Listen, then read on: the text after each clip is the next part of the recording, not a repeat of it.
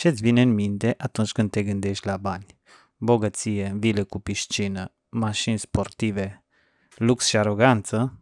Sau din contră crezi că banul este ceva despre care nu trebuie să se vorbească? Banul este ochiul dracului și îl dețin o mână de oameni puternici și bogați.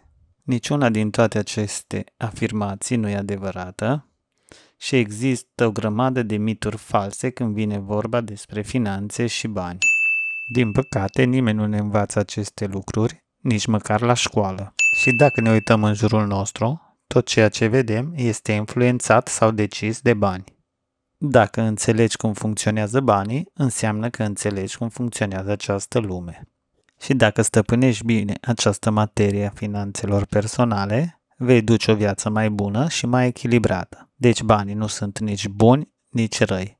Banii sunt un instrument care ne ajută să ne atingem obiectivele din viața noastră. Și aici voi posta tot ceea ce învăț în drumul meu spre libertatea financiară. Iar dacă vă place acest tip de conținut, vă puteți abona cu încredere. Și eu v-am salutat!